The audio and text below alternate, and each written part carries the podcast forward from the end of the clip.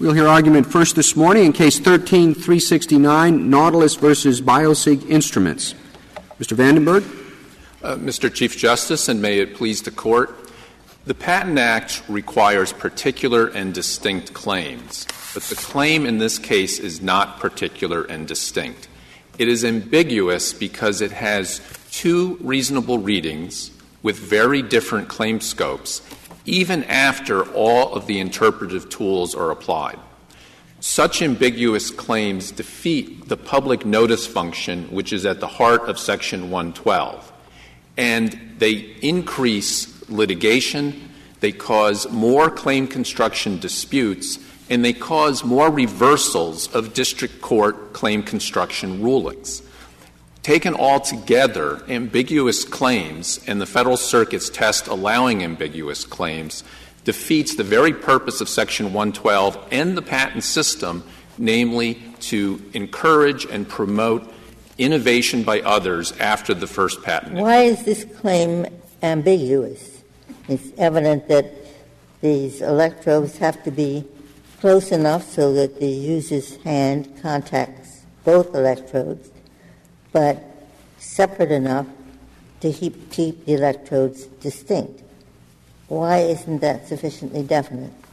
Uh, Your Honor, if, if that were the only reasonable construction, then that may suffice. However, here, the other reasonable construction is that the spaced relationship is a special spacing that causes the electrodes to achieve the desired result. And that was the construction that the majority found at the Federal Circuit, namely that spaced relationship is not what it sounds like, namely any spacing, but rather is a special spacing that is derived by trial and error testing to get the spacing just right so that the electrodes detect. I don't think the majority or the, dis- or the concurrence uh, or the other side disagreed with that. The only question was whether it was part of the specifications or not. I thought that was the only difference between them. They both agreed ultimately that the electrodes had to cancel out, was it the EMGs? Correct. So they both agreed that that was part of the scope. The only issue was was it part of the specifications or part of the claims? No, but both of them make up the scope of the patent. Uh, Your Honor, we would submit that the disagreement between the judges and, in fact, between Biosig itself went to the scope of the claim. Namely, does the scope of the claim cover all ways of achieving the desired result, no matter how the electrodes are spaced? That's one possible reading. The other possible reading is that the claims cover only a special spacing of the electrodes to achieve the desired result. And why that matters is if you think of the inventor in 1994 who invents a new material for electrodes, and this new material achieves the desired result of detecting equal muscle signals on the left and right side, regardless of the spacing of the electrodes. So it doesn't matter where you put the electrodes, as long as you can touch them. This new material achieved the, the desired goal. That inventor would not know in 1994 if they infringed or not, because if the claims had the interpretation that the majority eventually gave them, namely that the spaced relationship has this functional limitation and it must be the result of this trial and error balancing, there'd be no infringement. But if spaced relationship meant any spacing, then there would be infringement. So that is the exact type of zone of uncertainty that United Carbon warned against and which deters the innovation. But it can't mean any spacing because anyone skilled in the art would know the hand has to cover it. So you're basically talking about a fairly narrow range between one side of the hand and the other and not too close together that they don't don't work. And that seems to me that someone skilled in the art can just try a couple of things and see where, where the uh, trial and error. Trial and error makes, uh, could, could mean a very difficult thing, like Edison discovering what works in a light bulb. But here you've got a very limited range, and someone skilled in the art will just, well, let's try it in, the, you know, close to the middle, let's try it so far apart. But it, it's not any spaced relationship. Um, and that's correct, Your Honor. And I do, when I refer to any spacing, it's really a shorthand for any spacing that is um, narrow enough so that the hand can actually touch both electrodes, but not touching. So I, I agree that under each interpretation it makes sense that the electrodes have to be touchable by a single hand and they can't be touching each other or there'd simply be a single electrode. What would be the purpose of the invention if it were only covering spacing without the function of canceling the EMG? I can't understand if I read this patent what it would do unless you add its function. Well, Your Honor, the, the purpose of the patent is it would cover possibly, again, all techniques for achieving the desired function. So, again, going back to the invention of the new material, if the inventor comes up with a specific way of achieving the result, and here they came up with trial and error spacing, they didn't describe that in the patent. That didn't that wasn't described by the inventor until 15 years later. But nevertheless, let's say they had this specific way of achieving it. They very well could have drafted the claim intentionally the way they did to have a broader coverage so that they cover all possible ways of achieving that desired result. Patent attorneys are trained to try to draft the claims, you know, some claims as broadly as possible. So that reading by the concurrence was a very plausible reading of this claim. I'm reading the claim. It has any spaced relationship as long as Chief Justice indicated I can touch them and they're not touching each other. But that's it. There's no other restriction on what spaced relationship means. That's a very reasonable interpretation, and that was the interpretation that Biosig asserted at the Markman claim construction in this case. But you, you, you acknowledge that it, it, would be a valid patent if, if all you said is uh, you have to space these things and you figure out what the spacing is going to be. I, you, you, you, can, you can get a, a, patent for, tell somebody trial and error. Let, us take Edison's light bulb.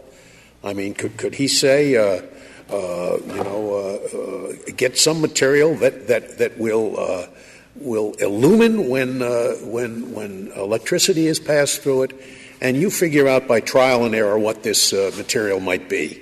Might be tungsten, who knows? You know, maybe it's chewing gum. Would that be a valid patent? Uh, it, it, would not, Your Honor. That that. I don't. I don't really understand this trial and error spacing stuff. What what what is the limit on trial and error? Can you get patented anything when you say, you know, this is the basic principle? You figure out what uh, you know what makes it work. Well, Your Honor, there's there's two levels of indefiniteness here. First, it's unclear which construction was intended. So basically, there are two reasonable. I understand that. But the second, but I'm asking why the second construction is is a plausible, patentable invention. Your Honor, it's not patentable. In fact, would be indefinite. However, the person of skill in the art reading the claim is not expected to do a full-blown invalidity analysis. They're simply trying to figure out where can I innovate. I see this patent. It issues in 94 the, the alternative. all the person skilled in the art will know is that he has to figure out what the spacing is, right? Uh, no, but, Your Honor. But, but still, the, the inventor doesn't tell you what the spacing has to be. Well, that is the second problem, and we agree. The second problem with these claims is they're purely functional. They simply have a clause that says whereby good things happen, namely that equal muscle signals are detected. The claims don't tell you how. They leave that up in the air. Maybe it has something to do with the spacing of electrodes, but maybe not. And the further problem is that the specification here did not describe any technique for achieving the desired result. If one reads the specification, you read it and it says various things, and it says whereby the muscle signals are detected as being equal on both hands, on both electrodes. Well, in reality, the, the electrical signals on my left and right palms are unequal. Somehow, however, the electrodes detect them as if they're being equal. The patent doesn't say how, doesn't say why, it doesn't say what causes it. So this is the purely functional type of claim that United Carbon and General Electric. Do you did you have any disagreement with uh, the standard that's articulated by the Solicitor General? He says that, you know, a patent satisfies the requirement if, in light of the specification and the prosecution history, a person skilled in the art would reasonably understand the scope of the claim. Um, you know, we may or may not, depending on how the Solicitor General would apply that standard to a claim that has two reasonable interpretations after the person of skill in the art reads the claim in light of the specification and applies all the interpretive tools. The court has to come up with a formula. You were saying the Federal Circuit's formula is no good. The Solicitor General has, as the Chief Justice just uh, said, has suggested an appropriate form, formula. And you said, well, it, it depends on the application. As a formula, do you agree? Your, Your Honor, um, we, we think it would certainly be an improvement over the Federal Circuit's amenable to construction and insolubly ambiguous test. The, the Solicitor General refers to reasonably understand. The parties have agreed on the phrasing of reasonable certainty. We think reasonable certainty comes out of this Court's cases, and therefore we prefer that. Uh, to the extent, obviously, reasonable understand means the same as reasonable certainty, then, then we accept that. Well, that's what I'm having trouble dealing with. I, would suspect your friends on the other side will say yes, right? That they accept that too. And you say, but it can't be insolubly uh, uh, ambiguous or not amenable to construction. And they say, well, that's not really what the Federal Circuit said. So uh, until we get to the application, I don't see much disagreement of, among any of you about uh, uh, the standard or what's wrong with the Federal Circuit's articulation. And as the, questions kind of uh, suggest, we move very quickly into the particular invention and the application. And I'm just not, I'm, curious what you want us to do if it seems like in every case we have to get right into the application rather than the legal standards. Well, I, I think the, the key dispute here is what happens if, after all the interpretive tools are applied, there's a genuine ambiguity, meaning there really are two reasonable interpretations of the claim. Genuine ambiguity, person of skill in the art applying all the interpretive tools, trying to understand the claiming. What happens then? Our position is that if such a claim, which essentially points in two different directions, is indefinite, um, the problem with the Federal Circuit's test is the Federal Circuit would not find that indefinite. Instead, the Federal Circuit would pick one because it's amenable to construction. They would pick one. They would then ask, is the construction they picked itself sufficiently clear for a person of skill? What if, a, uh, what if a person who's uh, a, reason, uh, a skilled artisan says that the claim could mean A and it could mean B? They're both reasonable constructions, but this person is reasonably certain it means A but not B what would happen then? Well, I think the, proper analysis would be to look at the alternative construction and ask, was that a reasonable interpretation? Was the second interpretation a reasonable interpretation of the claim? And courts every day make judgments like that, whether interpretations, for instance, of statutes, a second interpretation of a statute is reasonable. Well, the only the only analog that comes to my mind immediately is uh, our review of agency action. Is is that the standard that you want us to use? If uh, if you know it's within the scope of the ambiguity, oh, we don't think that's the right answer but it's close enough for government work. Is that, is, is, is that what you want us to apply to patents? No, Your Honor, because the starting point here is the text of the statute. The text of the statute could hardly be more emphatic. Section 112 requires that the invention be described in full, clear, concise, and exact terms, and then be claimed particularly and distinctly.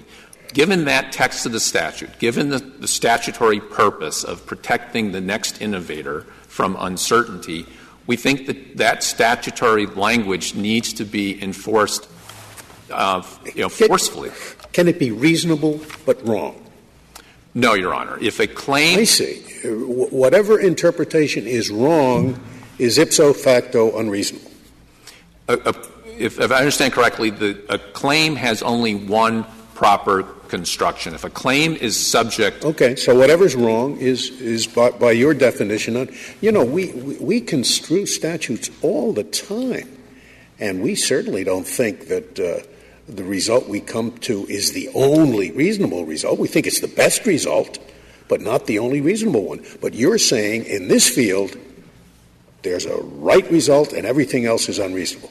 What, what we're, we would analogize it most closely to, to the Chevron ambiguity analysis. Yeah, that's what I proposed first, but Well, I, thought, I thought you didn't like that. Well, if, if I under, misunderstood the question, I apologize. But my understanding is in order to determine whether or not there is ambiguity in the statute, the, the court first looks at the statutory language and then applies interpretive tools. The same is true here.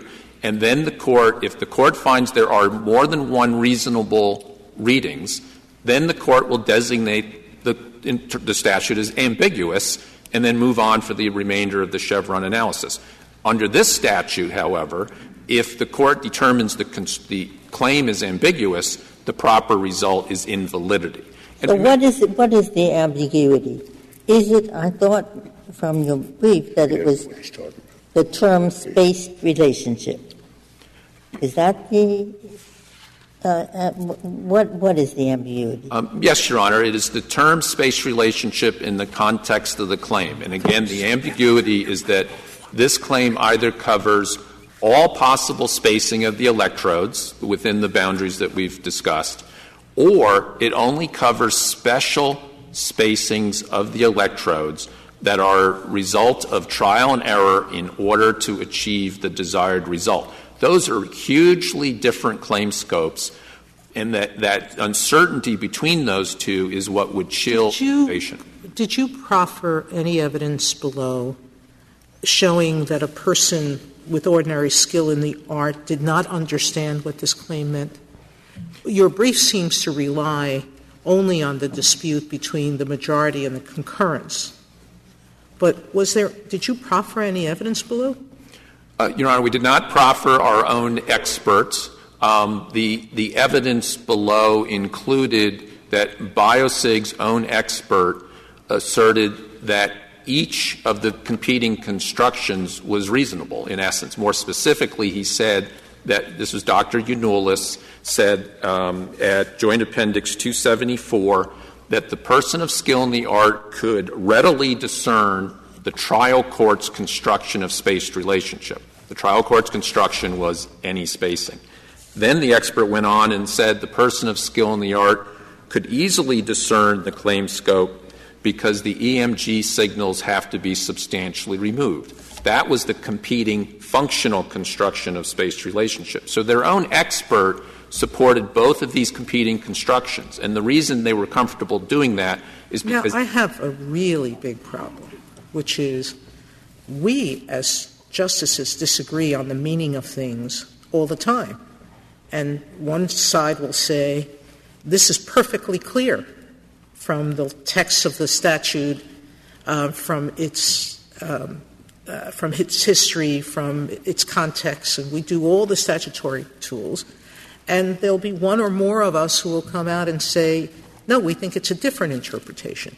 Would we have any valid patents in the world if that's the standard that we, that we adopt? That if any judge on a panel thinks that there's another in- interpretation, that that's sufficient to invalidate a patent as in- indefinite? Uh, Your Honor, we are not taking the position that because the judges below disagreed on the construction, that that is dispositive or proves ambiguity in the claim. We, we did say the fact that Biosig itself took both competing constructions as the need arose. The majority, but the majority here said that it was clear from the prosecution history, the specifications, and the description that this was def- definite. I, I don't know on what basis I would have to overturn their review of that issue. Well, that, that Biosig has taken both, both claim constructions. Uh, we've not seen them assert that either claim construction was unreasonable. The majority did not find the concurrence's construction unreasonable, nor did it find the trial court's construction unreasonable. Their experts took both positions. So we have a claim that on its face, I mean, the starting point is looking at the patent, of course, not what judges or experts or parties said later. The patent on its face is grammatically ambiguous. There is a whereby clause dangling in the middle of the claim that says whereby something good happens. Yeah, we understand all that. I, I, I'm still having trouble understanding what your standard is. You you, you agree that your standard is not there is a right answer and everything that is not the right answer is unreasonable. That's not your position. That's right, Your Honor. Right? Right. Okay. Then you invoke Chevron. Uh, do you mean that anything that would pass Chevron step one is okay?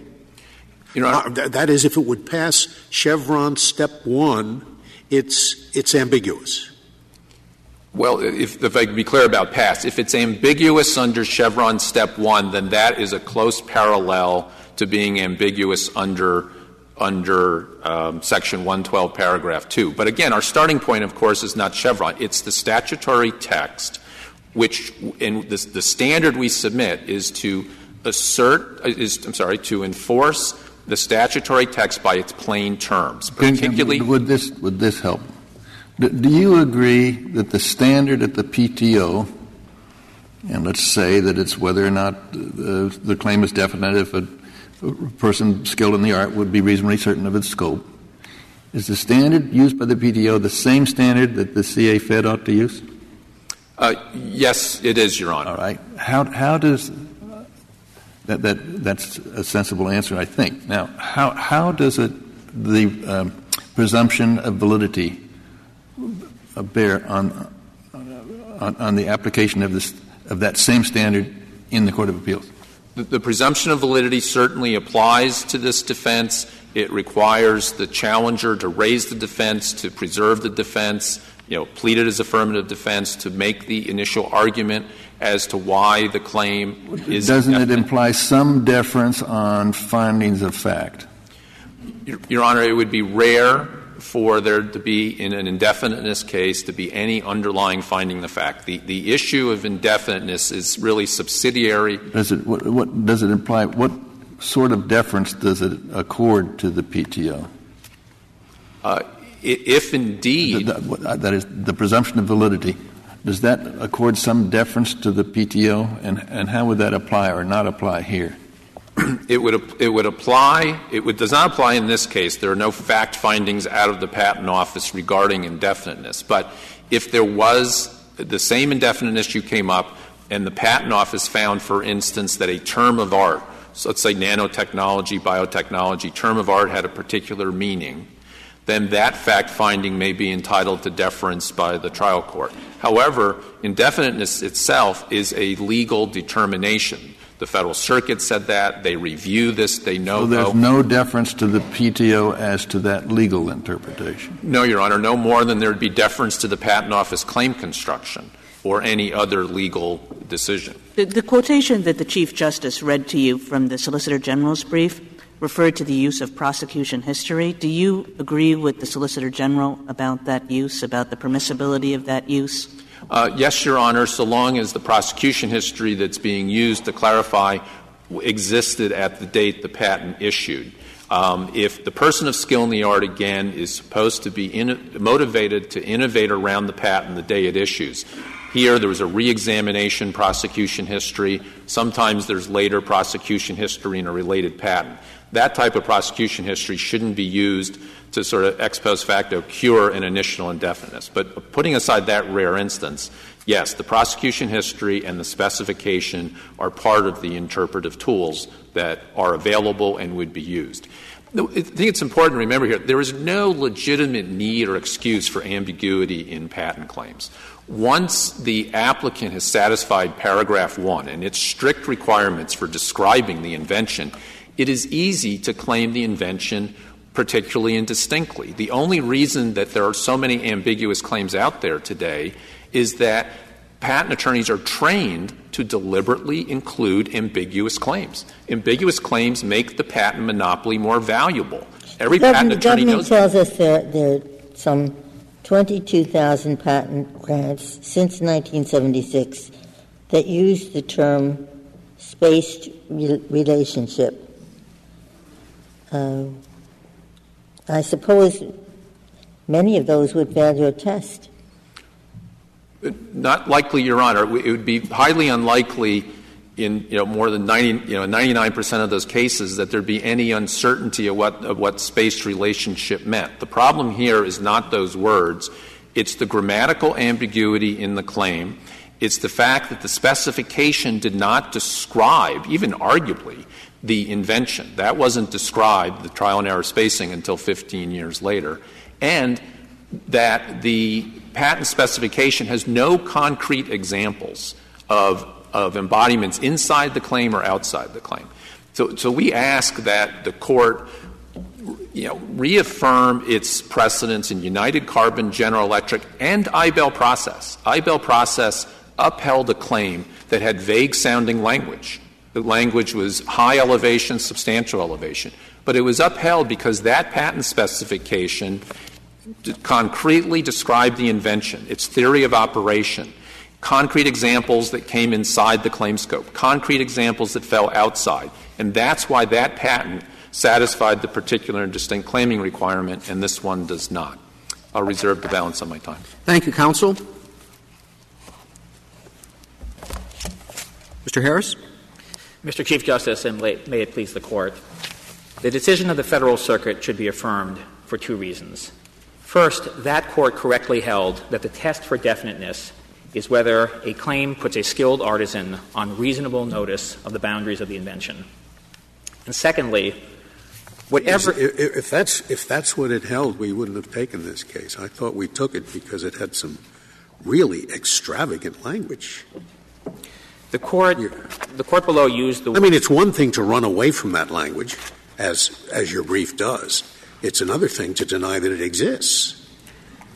Justice Scalia, we're not denying that those words exist insolubly ambiguous, but what I think this court below, the Federal Circuit, in this case explained, and it's explained consistently, is that that those two words are not the test all by themselves. In this very case, you, you would you would agree, I take it, that if was it indissolubly ambiguous were the standard that the court used that we should reverse. If there were no other context and only those words alone would be used, it seems that some district courts might misinterpret those words, as the, the Solicitor General has mentioned.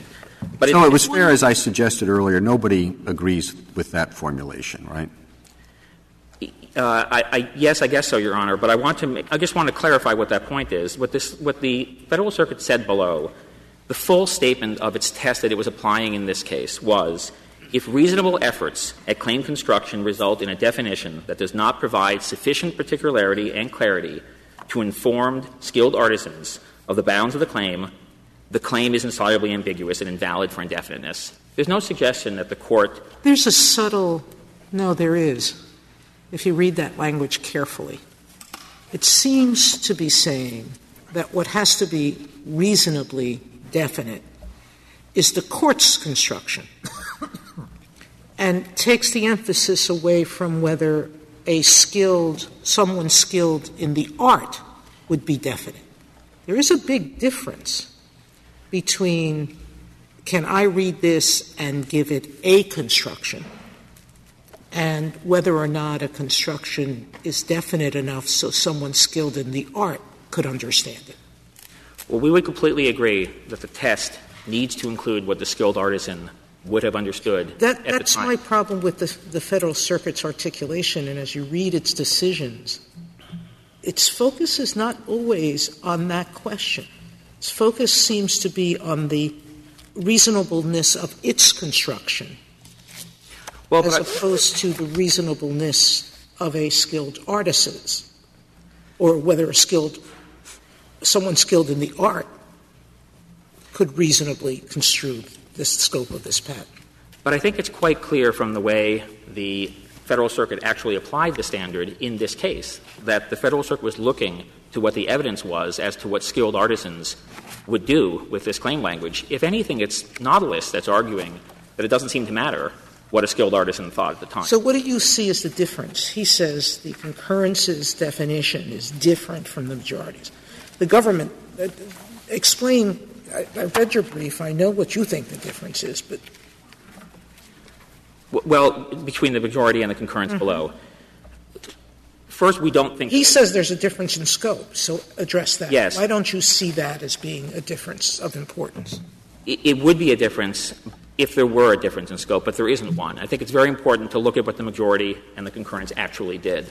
The majority was addressing definiteness. The majority did that in two steps. The majority said we're going to apply the principles of claim construction.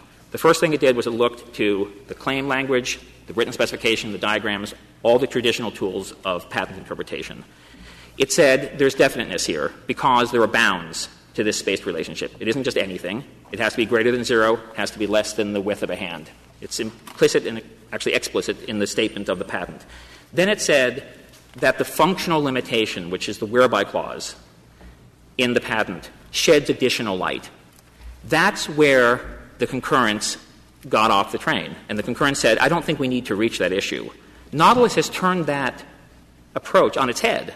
Nautilus says that the fact that the concurrence didn't think it was necessary to reach the functional limitation, in fact, said that it's, it's not before us for procedural reasons. Nautilus reads that as if the concurrence was somehow disavowing or disclaiming the majority's approach. It never said that. It was a procedural argument that it had. And in fact, there's no disagreement between the majority and the concurrence. Would this patent be valid if, if the concurrence's approach uh, prevailed? It If- wouldn't work, would it? It would not work. The mere fact that you, you spaced it somewhere where, where the hands can touch it would not necessarily produce the result, would it? If the patent said nothing other than there's a space between That's all the claim said. Well, no, you, no, Justice Scalia. The, the whereby clause explicitly said, it described the structure. This case is quite different from General Electric, where there was no structure being given. It said that there, is going, there are going to be um, EMG uh, signals that are going to be detected by the electrodes. Right. Then those signals, which will be detected as equal, are going to be fed into a differential amplifier and thereby subtracted or canceled out. Right. Whereby? Whereby? I, I would read that as saying, so long as you put, put the spacing at some point where the hands can touch it and, and, uh, and, they're, and they're not touching, uh, that will produce the result that the signals will be equalized. That's, that's how I would read the claim. Well, well in, in, in fact, if the electrodes are configured in such a way that they detect the signals as equal, No, no. it would any- produce that. No, yes, I understand that. But that's not what it says. It doesn't say space the electrodes in such a manner that the signals coming from each side will be equal, and you'll have to do this by trial and error. That's not what it just says. It just says, you know, keep the electrodes apart. They have to be apart so that the, the hands don't touch, and on the other hand, they can't be outside the, the, the, the scope of, of, of what the hands grip. That's all it says. But the, Whereby, if you do that, the signals will be equalized. That's, that's how I would read it. It wouldn't work that way, would it? it wouldn't work if it gave if it gave no specifics. But this is where the fact that it all depends on what the skilled artisan would do is is critical, because there was uncontested evidence that a skilled artisan in 1992 was able to read this patent and understand how to put together this invention in such a way that it worked. In fact, Dr. Galliana's research assistant did it. In two hours, was able to build this invention based on the diagrams. I, I'm a little confused here. Imagine there, there are two kinds of electors, a blue one and a green one. And you have to have a blue one and green one on left hand and a blue one and green one on right hand. And now you're going to not let them touch. The blue can't touch the green. I got that. And suppose on your left hand you put the blue in here and the green one there. And on the right hand, you put the blue in here and the green one here. So they're not touching, but they're different distances from each other in the two hands. Does it work or not? If the distance is on the two sides Look, look, this is like that one hand. Yes. And this one's like the other hand, okay? So does it work or not? I don't I don't know Let whether the record show that the justice is holding his fingers. All right, look, If I the- on, on the green one is two inches. The space between the green one and the right one is like a half inch for the left hand, and it's like one inch for the right hand. Okay? Does it work? If I could answer that question, Justice Breyer, in a, in a, in a more roundabout way, what the It was asked in a pretty roundabout. what the uncontested evidence showed was that a skilled artisan at the time knew how to space electrodes. Uh, And did he know that they had to be, like, if you put it two inches across here, so there are two inches between them, and over here it's like a half inch between them. Did he know it did work or did he know it didn't work? He would know by. He knew if it worked, but I want to know if it does work. It probably would not work in Okay. Now, as soon as you say that, that's his point.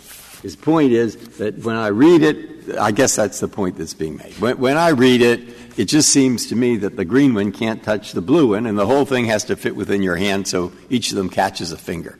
And he's saying that isn't good enough, that doesn't work. They have to be the same distance. And what that distance is, this document doesn't tell us. But and it doesn't even tell us they have to be the same distance. So therefore, since it doesn't tell us that, it's ambiguous. Is that the correct argument? All right. We think it's the correct argument. So now what's your answer?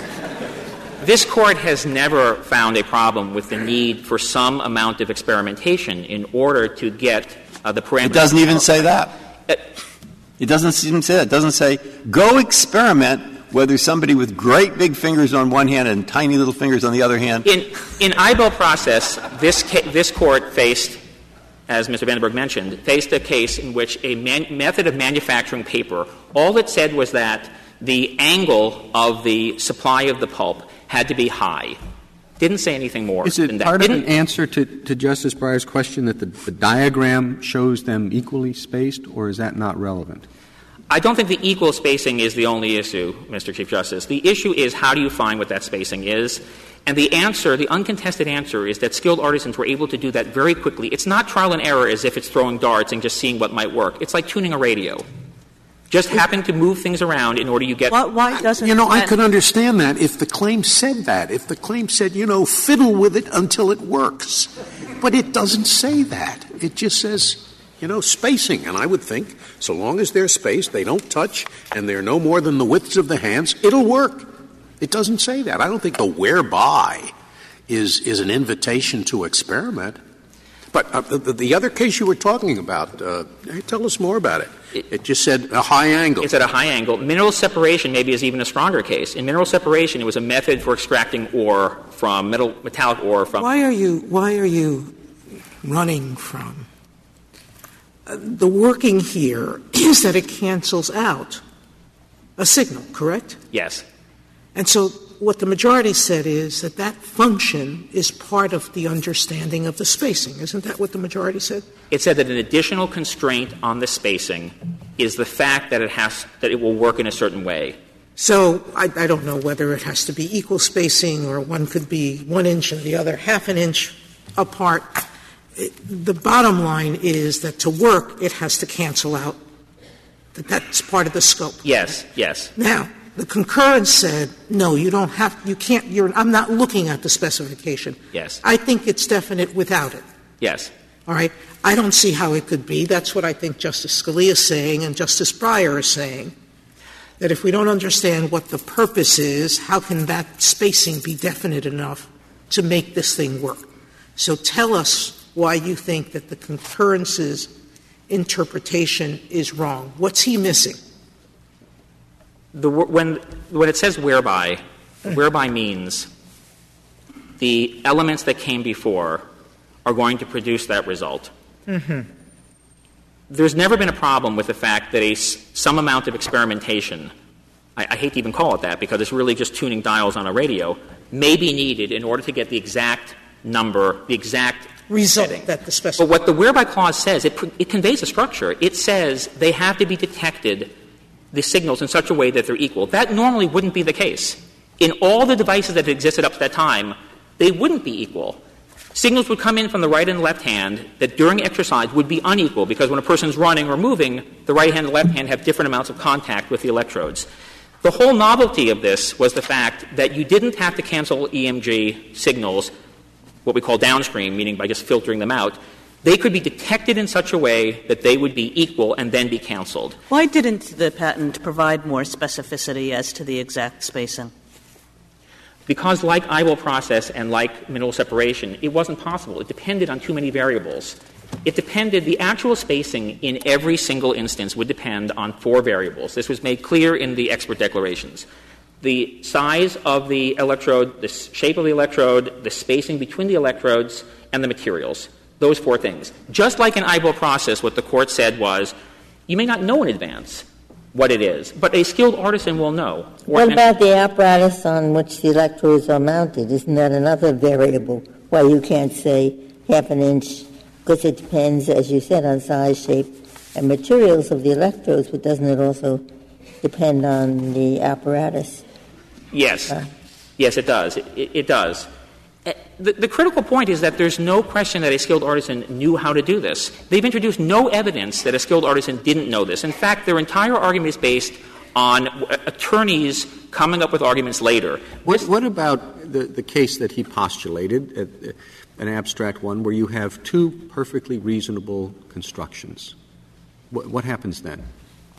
If there are two constructions, each of which has survived the Markman claim construction process, and each one of them does the things that Markman says the correct construction needs to do, which is that it fully comports with the instrument as a whole, and it preserves the patent's internal coherence, then yes, we would agree in that case it's indefinite. But what they've put forward. Doesn't Markman exist for a different purpose? I thought that Markman existed in order to explain things to a lay juror or a lay judge. Why should the Markman test be used in this context where we're trying to figure out a different question entirely? Well, I, I'm, not sure I agree with the premise, Your Honor. The Markman explained that the nature of the test may need to be, or the nature of the process may need to be necessarily sophisticated. It's a hard thing to construe to construe claims, and we it, it depends critically on the abilities of the skilled artisan to do that.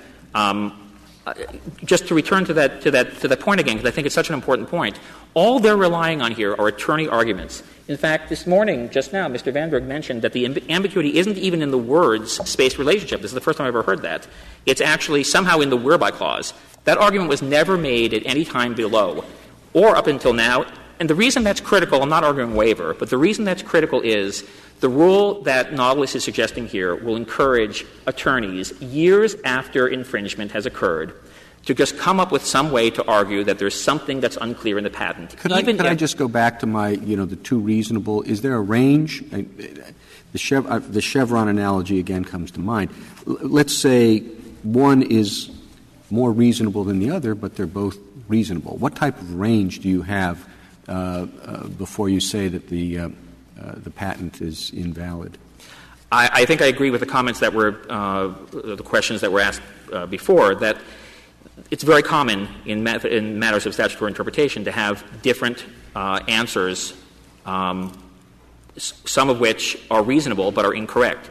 We hold, we believe that the test requires that the, if there's, there has to be more than one correct construction before it's going to be indefinite. If it only depends on the fact that there are reasonable interpretations that are made in good faith, um, that lawyers are arguing, um, or that jurists have come true, that's not going to be enough, any more than it is. Never more than one correct construction.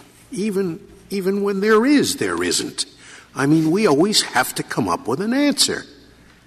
And, and the patent office has to come up with an answer. It means this or it doesn't mean this. Have you, have you ever heard of a court that says, well, you know, it could mean either one of these? No, in fact, I think, Justice, It- it's a tie. I, I think that's the point. The point is that one of the constructions is going to be better. All they've suggested here is that both constructions, somebody in good faith. So then you win all the time. No, There's no such thing as, as ambiguity because there is always a right answer. As this Court has said in the rule of lenity context, there can be situations where a statute isn't clear. A judge at the Well, end of sounds, it sounds like you really are advocating the insolubly ambiguous standard. That's what you're saying. Unless you have to throw up your hands at the end and you say we can't figure out which one this means, there is no correct interpretation. Unless that's the unless that's the case, then the patent is valid. The premise of Markman is that in most, if not all cases, or many, many, many cases, where there's going to be real, substantial disagreement between two parties, good faith disagreement, where each side is supported by its own reading of the materials, nevertheless, the court can come to an answer and should come to an answer. I just want to mention quickly this court has had several cases where words appeared to be ambiguous on their face, and yet the court didn't have the trouble uh, applying them and interpreting them in a patent context. Markman was a case about the word inventory. Inventory on its, on its surface could mean either accounts receivable or the actual stuff. In the Yeoman's case, the word was manufacture. Does manufacture mean the result or does it mean the process? Well, was the Federal Circuit wrong when it said the test should be insolubly ambiguous? Was that wrong or not? If insolubly means applying the standard tools of claim construction, then it's correct to say that that is what's required. But that term, I think by some district courts, I'll acknowledge, may be misinterpreted to mean as long as we can come up with anything. And it makes it sound as if it's not necessary to actually tie it back to uh, the, the language of the patent. If the court is doing it the correct way that Markman uh, prescribes, looking at all the patent materials and the prosecution history, if it can come to an answer, then we would agree that answer, that, that the patent is definite. Do you agree with your adversary that the, the prosecution history is that at the time the patent was issued and not on reexamination or anything else? Subsequent? I, I think in this case it, it comes out the same. I, no, no, no. I didn't ask that question. No, I think that the prosecution history um, later also can count. Uh, the, Explain that, because he says, and it seems logical, that you're going to stifle inventiveness if people can't, once the patent is issued, know how to get around it. Well, let me clarify what I mean by that. If evidence is introduced at a later stage during, um, in, in, say, in reexamination, some of that evidence may be, uh, it may be uh, the court may be able to consider that at a later time as being relevant. If I finish the question. You mean the answer? The, the answer. If the court, in other words, if, in, if evidence as here was introduced at reexamination about what um, skilled artisans knew at the time, the mere fact that it was introduced at a later stage is not a problem. Thank you, counsel. Thank you.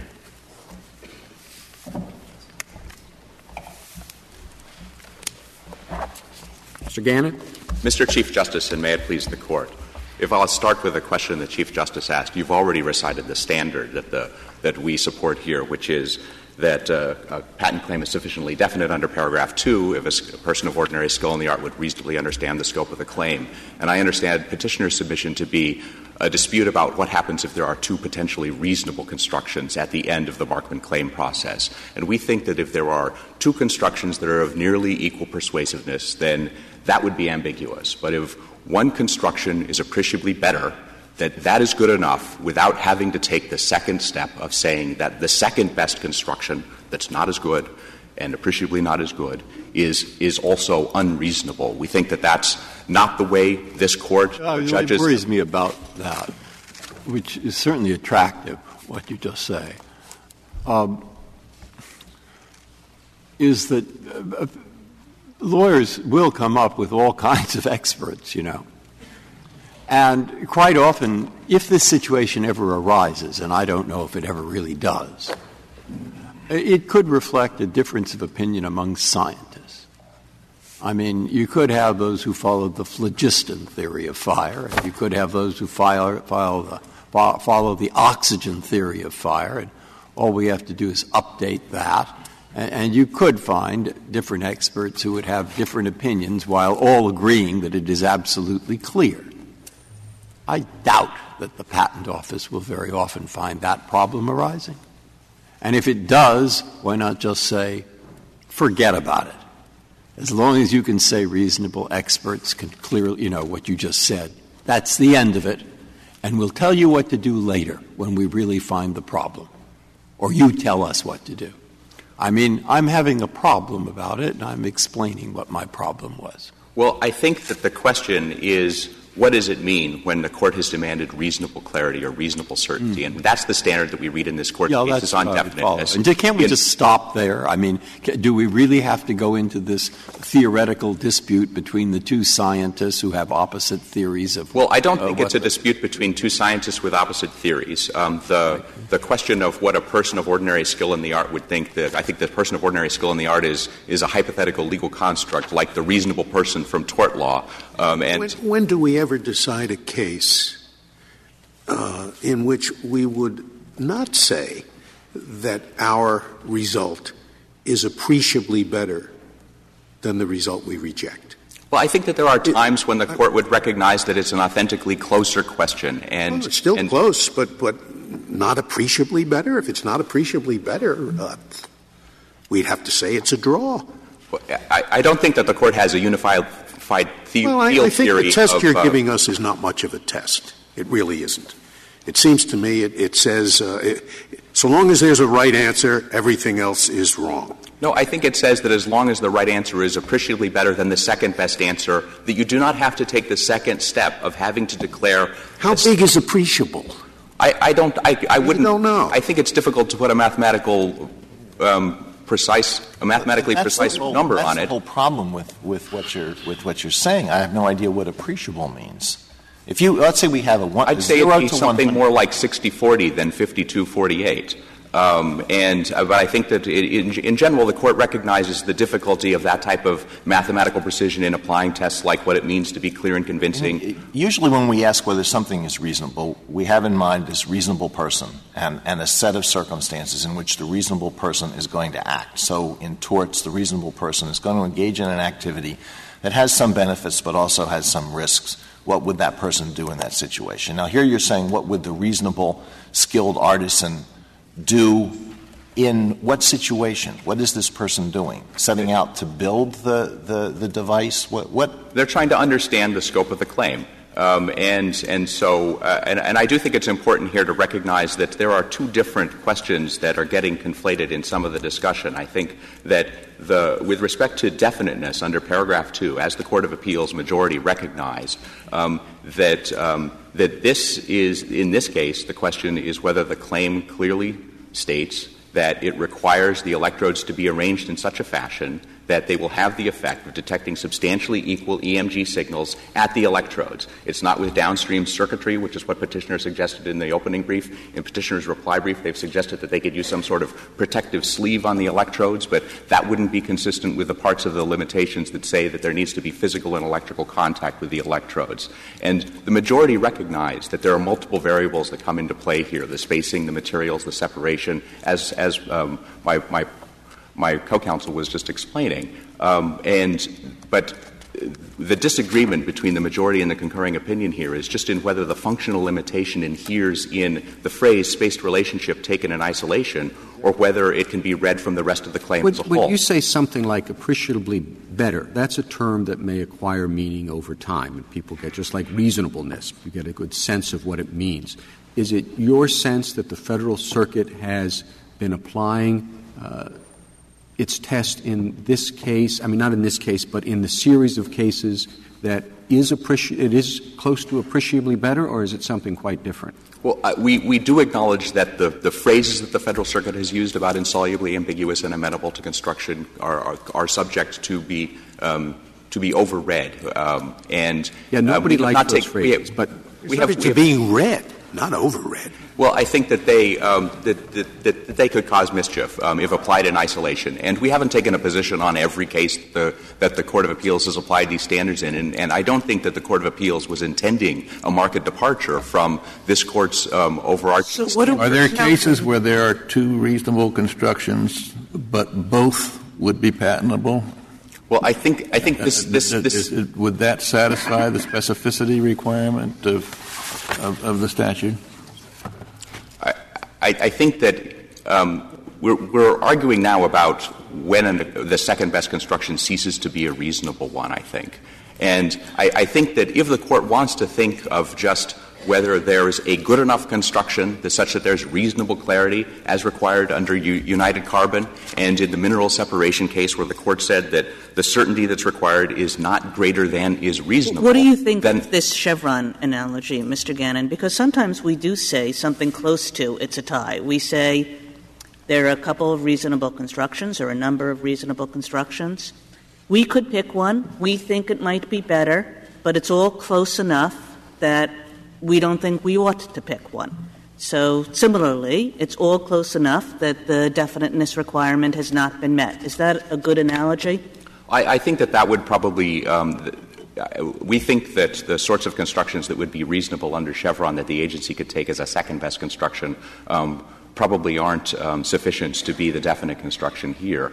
Um, and so I, I, I don't think it's a close analogy because we don't think that anyone is seeking that type of deference to another decision maker um, as No, I'm, Isn't I'm not sure I quite got that. It's just that anything that would flunk Chevron step one and would go on to Chevron step two you would say that th- that kind of ambiguity, the kind of No, I- ambiguity I- that would I- get you to Chevron step two, I, I don't think also so. the kind of ambiguity that would fail to satisfy the definiteness. No, and I'm sorry if I wasn't clear about this before. I was trying to say that in the 60-40 situation that I said would be adequate here, such that the second construction did not prevent there from being sufficient clarity, I think that we would think that an agency would be entitled to choose the 40 percent option.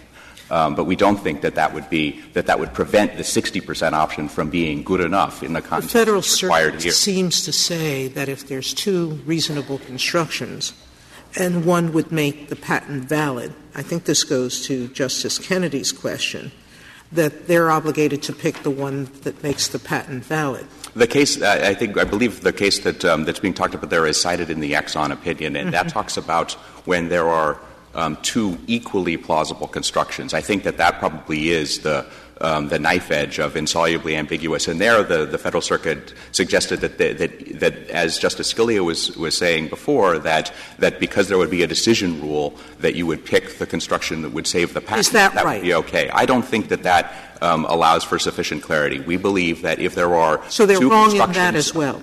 Um, in that particular um, statement of, the rule, yes. We do think, however, that there is a distinction between um, the, presumption of patent validity does play a role here. It doesn't change the standard, but it, it, does, it does play a role in indicating that, uh, as the PTO has recognized, that uh, courts will do more to save a patent than the PTO does when it's examining one.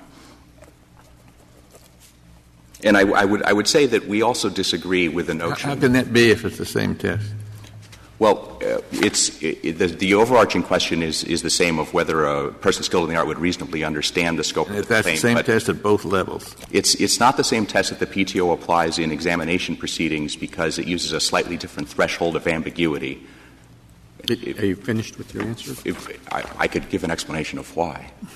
Can you do it in a sentence? I could say that it involves the different circumstances there that include um, the different record, the different burden of proof, the lack of adversarial presentation there, and most critically, the fact that it's easier to amend the claims before the patent has been issued. Thank you, counsel. Uh, four minutes, Mr. Vandenberg. Thank you. I think the, the, the essential points here are first, the emphatic language that Congress chose, and then thinking about ambiguous claims. There is no legitimate need for ambiguous claims. There is a strong economic incentive for patent attorneys to draft ambiguous claims, not to put all their eggs in that basket. They want some clear claims in case some copyist comes along, but they want ambiguous claims so they can tr- their client can treat it as a nose of wax later, as happened here. That is well established in the patent bar that there is this strong economic incentive. But patent attorneys have ample tools to avoid ambiguous claims if this court tells them that it will no longer be permitted.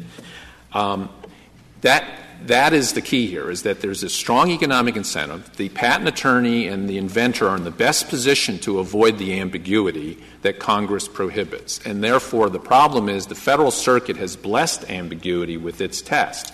And in order to stop the, all the problems that the amici have pointed out that are caused by ambiguous claims, we submit this court needs to be clear and go back to United Carbon and General Electric and to the statutory text and be clear that ambiguity is simply not permitted. Um, in terms of how the Federal Circuit ruled here, and we point to the, the majority's opinion at Petition Appendix 15A, the court, the majority definitely applied the insolubly ambiguous test. They said because the term was amenable to construction, indefiniteness here would require a showing that a person of ordinary skill would find space relationship to be insolubly ambiguous.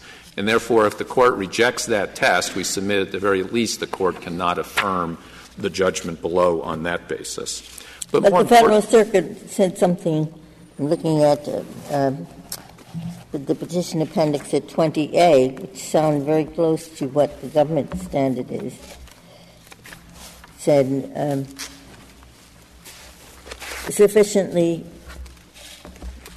the, that the claim provides parameters sufficient for a skilled artisan to understand the bounds of spaced relationship.